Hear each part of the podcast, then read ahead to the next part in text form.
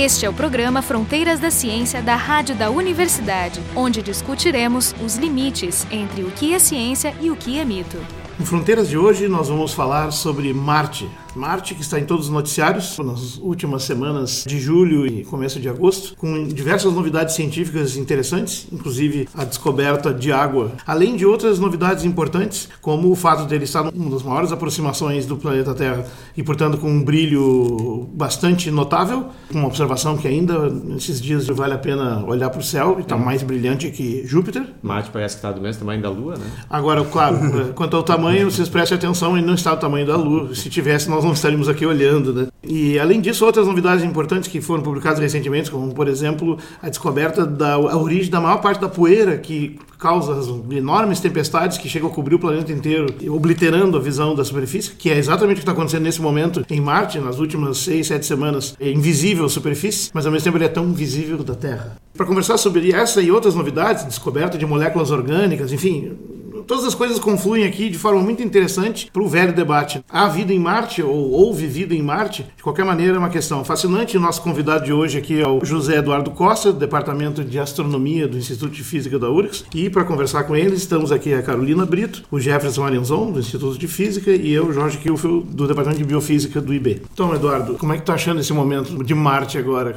Bom, eh, nós temos essa tudo é fascinante, né? mas uh, nós temos essa nova aproximação de Marte, nova máxima aproximação de Marte. Só para explicar um pouquinho como isso ocorre, se as órbitas da Terra e de Marte fossem perfeitamente circulares, a máxima aproximação de Marte ocorreria quando Marte está em oposição em relação ao Sol. Então, Marte de um lado, o Sol de outro, a Terra no meio. Fazendo uma linha. Fazendo uma linha. Então, isso significa que, por exemplo, quando o Sol está nascendo a leste, Marte estaria se pondo a 180 graus a oeste. Uhum. Ou ao contrário, quando o Sol está se pondo a oeste, Marte estaria nascendo a 180 graus a leste. Nesse caso, se as órbitas fossem sempre circulares, a distância seria sempre constante nas posições. Mas tem alguns problemas. Primeiro, as órbitas não são perfeitamente circulares, elas são elípticas, então Uh, Marte está mais próximo da órbita da Terra quando ele está próximo do seu periélio, que é menor distância ao Sol, então mais próximo à órbita da Terra. E aí essa combinação da posição ocorrendo próximo da, da passagem periélica de Marte vai reduzir essa distância. Periélio é o ponto mais próximo do Sol. Mais então, próximo do Sol e, portanto, mais próximo da órbita da Terra. tá, então o que tu está dizendo é que todo ano existe um momento onde a Terra ultrapassa, porque a Terra translada mais rápido, então a Terra ultrapassa Marte, esse é um ponto de, de oposição. Naquele ano é um ponto de máxima aproximação. Na verdade, a cada 22 meses, é, né? então, bom, dois, quase dois anos. Tudo bem. Uhum. Mas como esse ponto pode ocorrer em diferentes partes da órbita, a distância entre Marte e Terra nesse, uhum. nesse ponto não é sempre igual. Não é sempre igual. É, é o mesmo que dizer que são duas órbitas elípticas, a da Terra e de Marte, mas os eixos maiores não estão paralelos. Não, e além disso, os planos orbitais eles têm um pequeno desvio. É por causa dessa variação a cada ultrapassagem, que dessa vez, por causa que está ocorrendo perto do, do periélio é que a aproximação é maior do que as outras aproximações. É, isso, a maior aproximação uh, ocorreu em 2003, uh, que ela foi a maior em 60 mil anos. Isso. E aí as posições seguintes, elas eram distâncias menores, mas não eram um mínimo. né? Então, a, um essa real. hoje... É uma diferença pequena, na verdade. É, pequena, é, de alguns milhões de quilômetros. É, o que são né? alguns milhões de quilômetros na vastidão então, do universo? Comparado uma... com a distância. É, não, claro, as distâncias são gigantescas. Então, assim, por exemplo, uma sonda percorre uma velocidade da ordem de algumas dezenas de quilômetros por segundo, percorre 2 milhões de quilômetros em um dia tranquilamente. Né? Bom, então a combinação de todos esses fatores, a ocorrência de oposições, se essas oposições ocorrem próximo do, da passagem periélica de Marte, a posição da Terra na órbita né, já que elas não são perfeitamente paralelas, é que vai determinar a distância entre Marte e a Terra. E isso vai variar. Cada oposição, essa distância vai ser um pouquinho maior ou menor. Mas ela não é o suficiente para tu ter uma lua cheia. Dois. Não, não. Aliás, é um, é um, esse é um, é um negócio viral que tem na internet desde 2013, ou de antes até né, e que volta duas vezes por ano. Bom, fora essa questão de que fica mais visível para a Terra, quais são os quais são os mistérios que o fato dessa que essa aproximação nos traz, quais são qual é a beleza disso, fora essa questão toda de dessas possíveis combinações matemáticas que a gente está comentando. Bom, o tamanho aparente de Marte aumenta para quase uma coisa próxima de 25 segundos de arco. A Lua tem meio grau, 30 meio, minutos. É. Então, uh, de arco. Isso aí é isso. é segundos de arco. Percentualmente, qual é a variação no diâmetro? Quase o dobro do normal, é, mais do dobro. Isso. E também um aumento na magnitude aparente, no brilho. Então, por exemplo, atualmente o brilho de Marte é maior, supera o brilho de Júpiter, o dobro. Então, o dobro. Não chega a ser tão brilhante quanto Vênus, mas... O Jorge mencionou antes as, as, as tempestades em Marte, né, as tempestades de areia, e que no momento estaria ocorrendo uma grande, uma grande tempestade. Vai fazer uns dois meses, três. É. O fato de ter poeira suspensa na, na, na, atmosfera muda o quanto de luz solar é refletida, muda o albedo, porque, por exemplo, a, a gente está no máximo de aproximação, está aumentando o brilho. Ter essa tempestade acrescenta ou não alguma hum. coisa? A variação no albedo é mensurável, utilizando instrumentos, né? mas para o olho humano a diferença é imperceptível. Mas essa poeira ela aumenta ou diminui o albedo? Depende do. Eu não tenho dados. Bom, deve depender das, das propriedades dessa poeira, né? Tem isso, propriedades isso. óticas que que tem, em alguns casos na Terra, pelo menos, quando tem, é, tem algum tipo de, de aerossóis que absorvem a luz e outros que refletem, né? É. Mas eu, eu gente... olha, sem medo de errar, eu chutaria que é menor, porque assim, ó, quando não tem essa tempestade de poeira, aparecem os polos, os polos refletem luz branca, uhum. ao contrário do solo, que é uma luz avermelhada, né, alaranjada, e a soma do brilho dos dois é superior à soma do, do globo como ele está agora, que é todo alaranjado, né? Ele está mais escuro. Mas a soma dos brilho, do brilho dos dois para nós ou do brilho. Não, é o, o brilho aparente dele vai ser a soma das partes de cores e brilhos de intensidades diferentes. Porque a parte de gelo no polo, especialmente o norte, que é grande, ela, ele, ele, ele chega a ser tão brilhante que com um telescópio chega, parece um objeto maior que o planeta. Tá? Chama muita atenção. Uhum. Mas a gente sabe qual é a qualidade dessa, dessa poeira, que, que materiais estão envolvidos ali? Se consegue medir isso, esse tipo de coisa? Exatamente, um artigo foi publicado agora em julho, que existe uma hipótese antiga de que a maior parte dessa poeira não é de origem homogênea no planeta. Tem diferentes solos, solos, por exemplo, em torno de vulcões que explodiram em determinado momento e a composição química, a presença de enxofre e outros materiais é diferente nessas regiões. Então, por uhum. exemplo, uma das características da poeira que dá volta em Marte é que o lugar onde tem maior concentração de poeira na superfície, com aquela composição química, é numa região chamada Fossas da Medusa, que é perto da cratera Gale, onde está o laboratório Curiosity, laboratório de sobre rodas, e perto do Monte Olimpo também, e de um lugar que é o Monte Apolinares Patella, que se supõe foi o vulcão que causou isso. E os caras publicaram um artigo agora, muito legal, na Nature, Nature Communications, mostrando que pela composição química, a maior parte dessa poeira que inclusive está cobrindo o planeta todo agora, vem dessas fossas desses desertos ali, pela composição química. Isso é um dado incrível. Principalmente pela proporção entre enxofre e cloro. Isso, tem cloro uhum. também, né? Essa composição química eles detectaram através de uma sonda que pousou ali Não, ou, ou, remotamente? Acho que as duas coisas, porque do espaço tu faz espectroscopia, né? Tem, tem, nesse momento em Marte tem no mínimo cinco coisas funcionando, né? Tu tem a, a, a, a a Opportunity, que é de 2004, lá fazendo um pouquinho a coisa, mas ainda faz. Tu tem o laboratório uh, Mars uh, Laboratory, que é o Curiosity, que é poucos anos atrás, funcionando. Em órbita tu tem a Mars Express, que é europeia, e a Mars Reconnaissance Orbiter da NASA. E tem também uma sonda indiana chamada Mangalanham, mas ela está fazendo um estudo mais restrito. Uhum. Tudo isso a gente pode monitorar do espaço e também na superfície. Por exemplo, na superfície da cratera, essa de Gale, onde está o laboratório Curiosity, uh, ou nos locais onde estava a Spirit e Opportunity, tu pode analisar a composição química dos solos, das rochas, mas também da poeira que deposita em cima deles. Então, essa composição é relativamente bem estudada. Aliás, uma das coisas estranhas é essa quantidade de cloro na superfície é muito incomum, que aliás levou essa descoberta também fascinante, que é a descoberta dos percloratos que na verdade é, vai estar relacionado com tudo que a gente está falando agora, com as poeiras e com a água líquida. Mas essa questão da origem da, da poeira, eu, eu, suponho que essas tempestades de poeira ocorram há, há, milhões de anos em Marte e que a quantidade de material que é carregado é, é bastante grande. Como as tempestades envolvem todo o planeta, esse material vai ser depositado em todo o planeta, criando uma camada que, se tu fizer espectros, espectroscopia, como tu vai detectar o tipo de material que está na superfície, por que, que isso não homogeneizou? Como é que a gente sabe que o material veio de uma determinada região e não é poeira que está sendo relevantada é, esse transporte de poeira é um dos processos geológicos mais ativos né, no, no presente de Marte. É, cerca de um bilhão de toneladas de poeira por ano no terrestre. Poeira afeta toda a climatologia marciana, então ela altera a temperatura próxima ao solo, aumenta a temperatura em, em algumas dezenas de graus a meia altitude, a meia atmosfera, no meio da atmosfera. Está envolvido em todos os processos climatológicos né, e também representa um perigo para os instrumentos enviados. Pra... Muito grave. Inclusive, nesse grave. momento, a Opportunity está coberta de poeira e ela está desligada, não está conseguindo transmitir sinais. Então.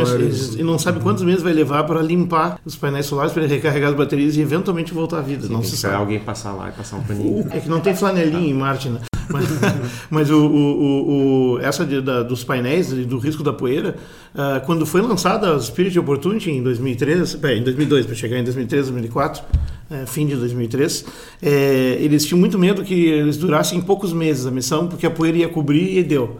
E não aconteceu e possivelmente porque a dinâmica do vento é tão intensa que ele deposita, mas é removido muito constantemente. Então, tu pode imaginar assim, o troço sendo constantemente relocado e distribuído. O principal fator de erosão lá, já que não tem atmosfera nem água líquida e chuvas, é eólico, é erosão Sim. eólica. Então é um... não deveria se detectar o mesmo material em toda a superfície? Essa é a minha pergunta. Sim, mas ele seria removido constantemente, faz medidas no mesmo ponto várias vezes, vai ter um pouco de traço do que, do que foi a poeira, mas tem também o que é a composição do local. Tá. E tu subtrai. Eu tenho uma pergunta. Uh, eu tô com uma dúvida com relação a esse debate, que é a seguinte: é, esse, esse, é que é a origem desse, desses ventos que a gente está conversando, porque existe alguma. Tipo, por exemplo, se sabe pela história da Terra que o vulcanismo alterou a nossa atmosfera algumas vezes. Esse processo que lança, que deslancha esse, esse vento em Marte, tem a ver com, também com o vulcanismo deles ou tem uma outra tem, tem outras origens também? Ou seja, eles misturam de tempo, tempos em tempos o que tem dentro do planeta ou é só uma mistura do que tem na superfície o já? O vulcanismo cessou há muito tempo, mais de 3 ah, bilhões de anos, parou totalmente. Mas Marte passa por variações sazonais, né? ele tem estações, inverno, verão, como no caso da Terra, e isso altera toda a termodinâmica da atmosfera marciana né, causando aquecimento, evaporação, sublimação de gelos nos polos e causa pequenas variações na pressão dos gases da atmosfera, o que altera a capacidade dos ventos de transportar poeira né, de um local para o outro. Então existem eh, fenômenos de natureza sazonais ligados ao movimento orbital de Marte, né, devido à inclinação do eixo. Ou seja, é o aquecimento diferenciado, tem uma região mais aquecida do que outra, acaba criando uma pressão diferente e essa diferença de pressão gera ventos. Combinado com a própria rotação do planeta. Recentemente também um estudo uh, realizado principalmente por um grupo de pesquisadores uh, franceses, né, ele evidências de que a crosta marciana, junto com parte do, do, manto, sofreu um deslocamento em relação ao núcleo, da ordem de 20 graus mais ou menos. E aquela região de Tarsis, que é um platô vulcânico onde uhum. ficam os maiores vulcões de Marte, Monte Olimpo fica próximo ali. Ele se deslocou para a região do Equador. Então isso é uma tectônica.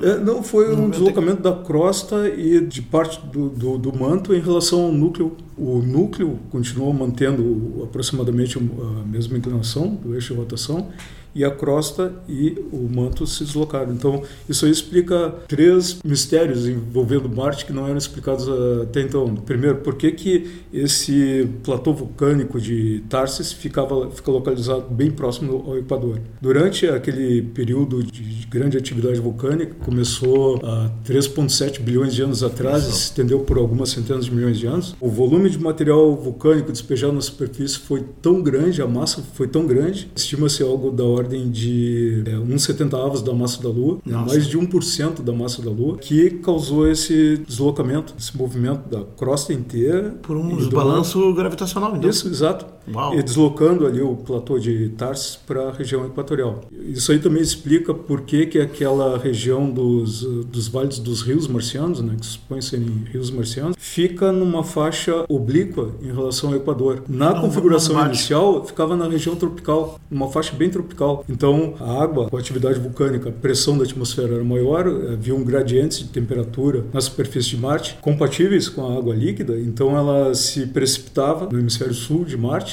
Nas regiões ali crateradas do hemisfério sul. Sim, o hemisfério sul é mais alto, o hemisfério norte é mais baixo. Isso, isso, e fluía na direção do hemisfério norte. Isso numa faixa tropical. Deveria ser transversal, então, ao Equador, esses rios. Aproximadamente, a maioria deles, sim, numa, tem uma orientação aproximadamente transversal, uhum. meridional. E aí, com esse deslocamento da crosta de Marte em relação ao núcleo, eles estão distribuídos numa faixa mais ou menos oblíqua em relação ao plano do Equador. Então explica a orientação dos rios, mais duas coisas. Exato, exato. E também explica por que, que existem depósitos de gelo debaixo da, das camadas rochosas, de, de, poeira, a, isso, rocha.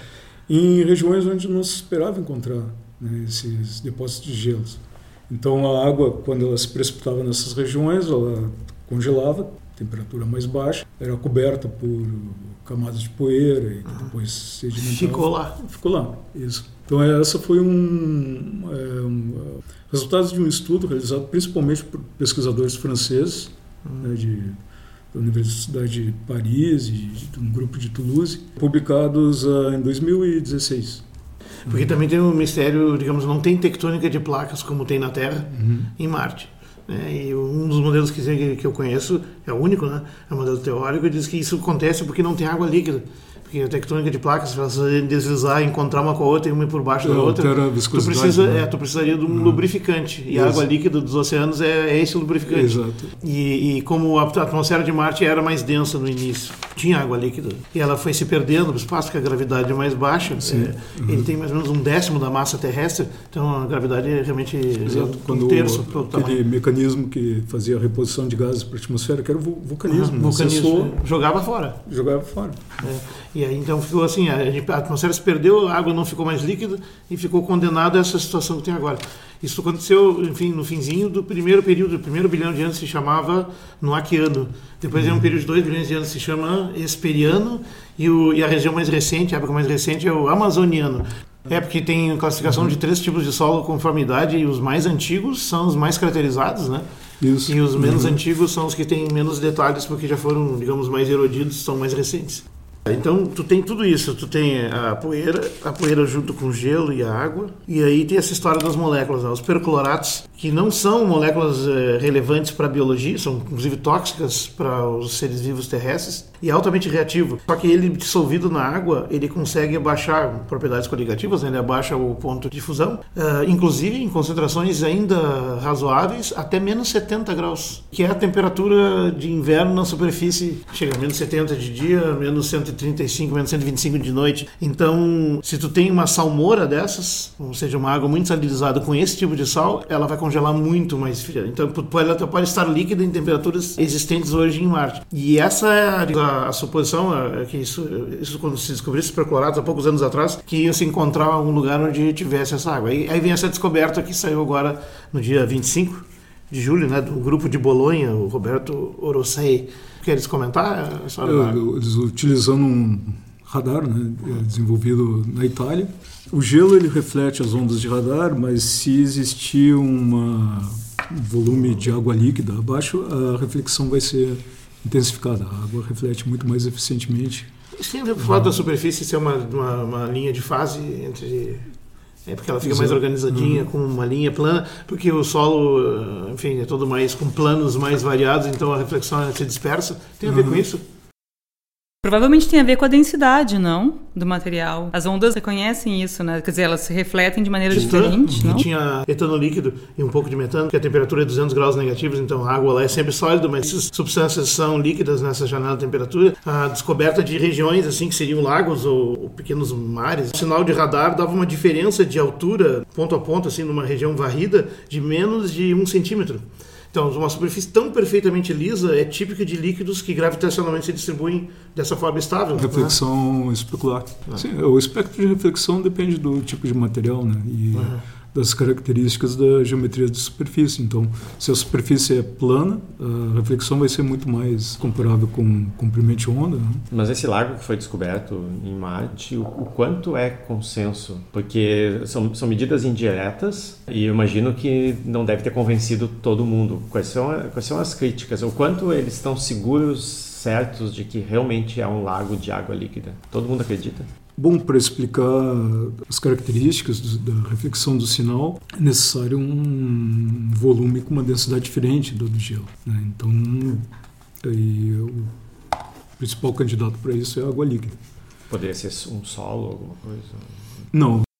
O artigo foi publicado na Science de julho. Imagino que eu li hoje uma, eu li o, o comentário sobre o artigo e a, a, pessoa que escreveu o comentário usava a palavra probably, né? Então, assim, very likely. Então, assim, eu acho que eles estão praticamente convencidos de que isso é. Não, que cara, é eu estava eu tava lendo um, um, comentário que foi publicado, eu acho que junto. Uh, na, na, que foi publicado junto com, a, com, esse artigo na própria Science. Deve ser um referi que foi crítico. E que começa, um parágrafo começa assim: nem todo mundo na equipe Marcis está convencida do resultado. Uhum. Hum, então é, é um resultado, é uma interpretação. Mas é, ciência é sempre assim, tu faz uma interpretação que é a melhor possível, tu joga ela e aí agora só que pode haver motivos fortes para não concordar com ela ainda. O que eu achei interessante dessa questão toda é que é, que assim, a, a, coisa curiosa é que eles encontraram água nesses po, no, nos polos, né, onde a temperatura é estimada em menos 67 graus Celsius. Só que eles conseguem explicar a existência de água usando a questão da, da, da mudança do, do, do, ponto de fusão da água com a variação de pressão e a salinidade teria uma influência, né? Então, quer dizer, o modelo, o modelo parece fechar, né? Então, assim, enfim, a gente pode conversar um pouquinho sobre por que que, como é que é possível encontrar água líquida nessas condições. É, hipoteticamente é, é, é, garantido, porque já que tem percloratos em Marte, tem cloro aos montes em Marte, e tem gelo, água congelada em Marte, a combinação deles é a questão de encontrar. E, digamos, essa é a primeira evidência real de água líquida. De água líquida, sim. De gelo abaixo da superfície não é a primeira. Teve o caso em 2006 que detectou depósitos de gelo numa região de latitudes intermediárias Tá, mas qual é, mas, mas qual é a razão pela qual a gente pode ter água líquida em Marte? É, Como é eu, é que pode é, eu, eu quero voltar para essa tua pergunta. E assim, ó, nos polos aqui, na, na, Antártida, por exemplo, que também é uma temperatura bem abaixo do ponto de congelamento usual da água, né, que a gente tem aqui, também tem águas, tem, também tem lagos de água líquida. Então tem, tem dois mecanismos importantes. Um é o fato de ser um lago subterrâneo, então tu tem uma Chama camada subglacial, subglacial. Isso, um, um, lago subterrâneo, ou seja, subglacial, tu tem um peso em cima, ou seja, a pressão da água ali é maior do que a pressão atmosférica, o que faz com que o ponto de congelamento seja mais baixo. Uma grande diferença do que acontece nesses lagos na Antártida e do lago esse em Marte é que aqui como como a Terra é um planeta geologicamente ativo, a gente tem calor, bastante calor que é produzido internamente saindo. Então, uh, além de baixar o ponto de, de fusão, a gente tem um aquecimento de baixo para cima que não tem em Marte. Boa listagem. Eu vou acrescentar uma terceira coisa. O gelo é um péssimo condutor de calor.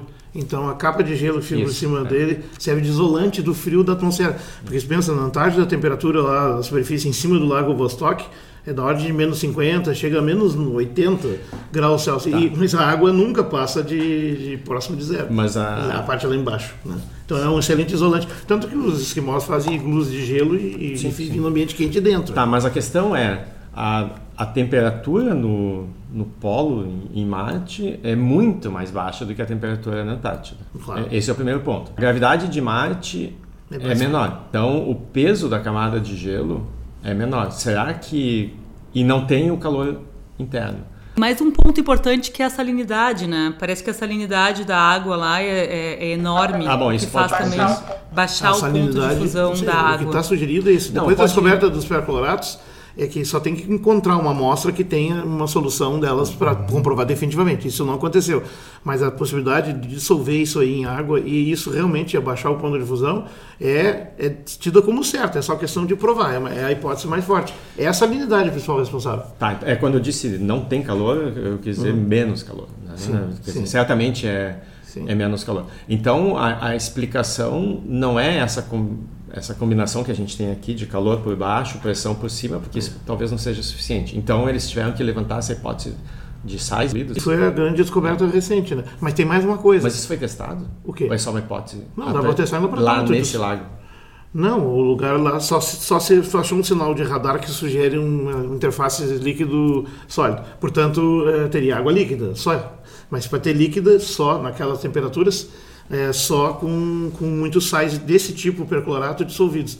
Mas veja só, a, a, a, água é líquida em função de dois fatores, não só da temperatura. É da temperatura e da pressão. Sim. Então, na superfície, eu não acredito que seja possível uma poça de água cheia de percloratos líquida exposta, não. porque aí realmente vai evaporar. Mas, assim, por baixo do solo, separado, aí tu pode ter água líquida. E, aliás, água líquida por baixo das capas de gelo, inclusive de gelo ou de outros materiais, são uma realidade cada vez mais clara nas luas de Saturno e de Júpiter. Enfim, aparentemente, onde tiver muito gelo, tu pode ter nas capas de baixo baixo, especialmente se tiver calor vindo de baixo do planeta, tu pode ter água líquida, porque tu vai ter a pressão e tu vai ter a temperatura. A água é líquida apenas na janela de temperatura e pressão que é permitida.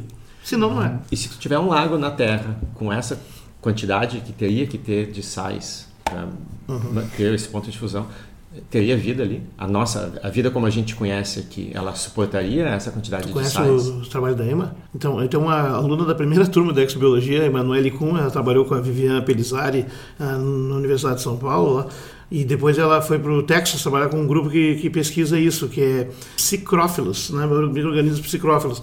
E ela participou do grupo que fez eh, três expedições até para um lago que chama Vida, Lake Vida que fica numa determinada região lá da Antártida, próximo da costa, e, e, nesse lago, que não é muito fundo, tem uns 20 metros no máximo, mas tem uma capa de gelo bem espessa, eles encontraram dentro, dos, em buracos no, no gelo, bolsões com água líquida. E essa água líquida era uma salmoura. Salmoura é o que chama uma solução salina muito, muito densa. Mas exatamente por ter todo esse sal, ela se mantém líquida apesar da baixa temperatura. E, e dentro dessa salmoura tinha bactérias. Elas descreveram pela primeira vez um conjunto de bactérias vivendo nessa salmoura, que já é um ambiente extremófilo, porque a cidade do sal ele muda uma série de propriedades das células. Na região do Lago Vida, a temperatura é menos 20 ou menos 25, não era tão frio como perto do polo.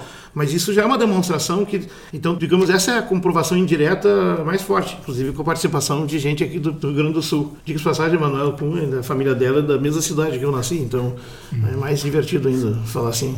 Tem uma pergunta sobre essa questão da, de, de ter ou não vida nesse lago que é uma das, um dos problemas de ter vida em Marte, como a gente conhece, é a questão das radiações, né? Quer dizer, Marte não tem aquela capa protetora das radiações uh, ionizantes. O fato desse lago estar tá a 1,5 quilômetros abaixo da superfície e tem essa capa de gelo em cima, essa capa de gelo seria suficiente para barrar as radiações e, portanto, talvez uh, evitar essa questão da, da, da radiação ionizante? Sim, mais do que suficiente. Até a própria atmosfera terrestre, algumas dezenas de metros, é suficiente para bloquear boa parte da radiação ultravioleta, por exemplo, que, é, que, que, vem, que vem do, sol. sol. Inclusive a água é um dos Sim, materiais mais é, eficientes. exato. E só um, mais um comentário sobre a, a questão de água em Marte. É, Existem um, alguns estudos publicados mais recentemente que discutem as variações da, do eixo de inclinação de Marte. É, ele é instável. Ele é instável, não se sabe a amplitude dessas variações. Algumas simulações numéricas sugerem que ele pode sofrer variações entre 10 graus até 60 graus. É. E uh, uma das explicações para depósitos de gelos em latitudes intermediárias, como aquela descoberta em, na planície de Utopia, né, utilizando um radar é, desenvolvido também por, pelo, pela Agência Espacial Italiana, mesmo radar que descobriu água agora em, uhum. é, no polo de, de, Marte. Uma das explicações para seria essa variação no eixo de inclinação, de rotação do planeta. Então, supostamente é um ciclo de ao de 100 mil anos, a inclinação aumenta a ponto de é, essa região polar receber uma quantidade de insolação maior. Então, isso sublima o gelo, aumenta um pouquinho a pressão da atmosfera de Marte, altera todo o mecanismo de transporte de poeira e a parte da água pode cair na forma de neve né, em regiões de latitudes intermediárias. E talvez até correr rapidamente, assim, tipo na surpresa um, na superfície. É, por um período curto. Pequenas erupções, uhum. assim. Mas fechando o quebra-cabeça até, eu acho que assim, a, a, tu tem água líquida, tem salmoura, que é uma água líquida, mas para nós tóxica, mas de repente para a vida marciana não. Em 2000, agora em 18 também, em junho, foi a descoberta dessas moléculas orgânicas, que aliás a NASA fez um suspense durante uma ou duas semanas, deixou todo mundo, ah, grande descoberta em Marte, preparem-se, todo mundo esperando. O pessoal eh, achou que já tinha bactérias e tudo, né? e na verdade foi descoberta do tilfenol. É, é uma molécula orgânica com carbono, hidrogênio e enxofre. Essa molécula aí, junto com outros anéis benzênicos e tal, ele é típica derivada do tal do querogênio, que forma uma rede, e é típico do material de decomposição de matéria orgânica biológica na Terra. Né? O petróleo, por exemplo, é, é derivado do querogênio. Qual dessas descobertas você acha mais importante de todas?